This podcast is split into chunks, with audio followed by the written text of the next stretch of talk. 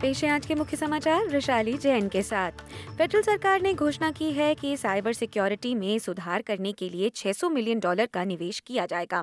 इन नए सुधारों में लघु व्यवसायों के लिए साइबर हेल्थ चेक, साइबर कानून पालन के लिए फंडिंग और रैंसमवेयर हमलों की अनिवार्य रिपोर्टिंग शामिल है। इस नीति में दूरसंचार कंपनियों पर अधिक कड़े रिपोर्टिंग नियम लागू किए जाएँगे, जो महत्वपूर्ण इंफ्रास्ट्रक्चर और एजेंसियों के बीच डाटा के आदान प्रदान से संबंधित होंगे। Australian Securities and Investments Commission यानी एसिक का कहना है कि उनके द्वारा सर्वेक्षित कंपनियों में से 44 प्रतिशत के पास सप्लाई चेन से होने वाले डेटा लीक को रोकने के लिए कोई उपाय नहीं था। दूसरी ओर 19 नवंबर को मेलबर्न के निकट हुए प्लेन हादसे में खोए टीवी कैमरा रिपोर्टर और पायलट के अवशेष प्राप्त हुए हैं। विक्टोरिया की पुलिस ने इस बात की पुष्टि की है कि जेम्स रोज और स्टीफन गेल के शव मलबे के साथ पाए गए हैं। दुर्घटनाग्रस्त ये विमान जेट वर्क्स एविएशन के विज्ञापन के लिए माउंट मार्था से 12 किलोमीटर दूर काम कर रहा था। वहीं फेडरल सरकार डिटेंशन से छूटे प्रवासियों के लिए और नियम लागू करने पर विचार कर रही है। इन व्यक्तियों में कई अपराधी भी शामिल हैं, जिन पर यौन शोषण और हत्या तक के आरोप सिद्ध हैं। यह तब आता है जब हाल ही में हाईकोर्ट ने यह फैसला सुनाया था कि अनिश्चितकालीन डिटेंशन गैरकानूनी है। दूसरी ओर, एक महामारी विशेषज्ञ का कहना है कि ऑस्ट्रेलिया में कोविड बूस्टर डोज की नीची दर सार्वजनिक स्वास्थ्य की हार मानी जानी चाहिए। पिछहत्तर वर्ष से अधिक के कुल 27 प्रतिशत लोगों ने ही बीते छह महीनों में ये खुराक ली है। कोविड बूस्टर खुराक की दर देश में पाँच दशमलव पाँच प्रतिशत पर है।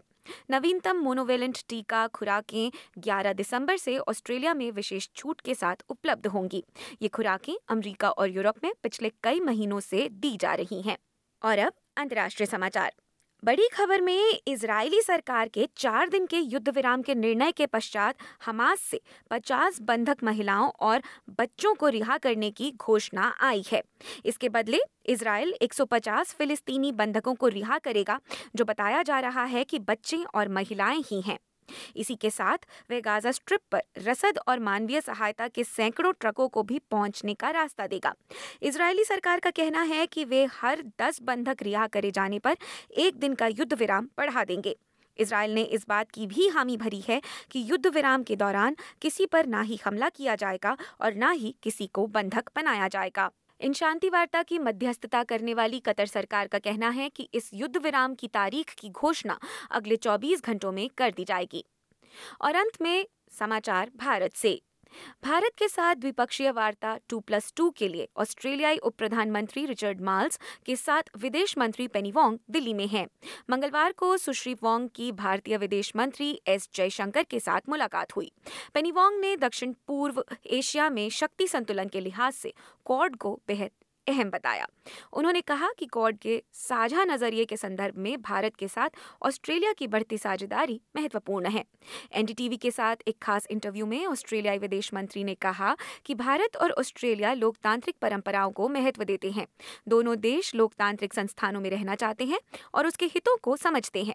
ये शांतिपूर्ण, स्थिर और समृद्ध है। ये एक ऐसा क्षेत्र है जहाँ संप्रभुता है। दोनों ही देशों में इस संप्रभुता का सम्मान किया जाता है और इसलिए हम ये सुनिश्चित करना चाहते हैं कि हम मिलकर काम करें।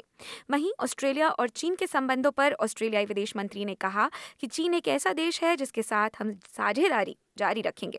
जहाँ संभव हो, वहाँ सहयोग करेंगे और जहाँ हम असहमत होना चाहेंगे, वहाँ असहमत भी होंगे। हम अपने राष्ट्रीय हितों में हर काम ध्यान से करेंगे। इसी के साथ 22 नवंबर 2023 के संक्षिप्त समाचार यहीं समाप्त होते हैं। दीजिए वैशाली जैन को इजाज़त। नमस्कार।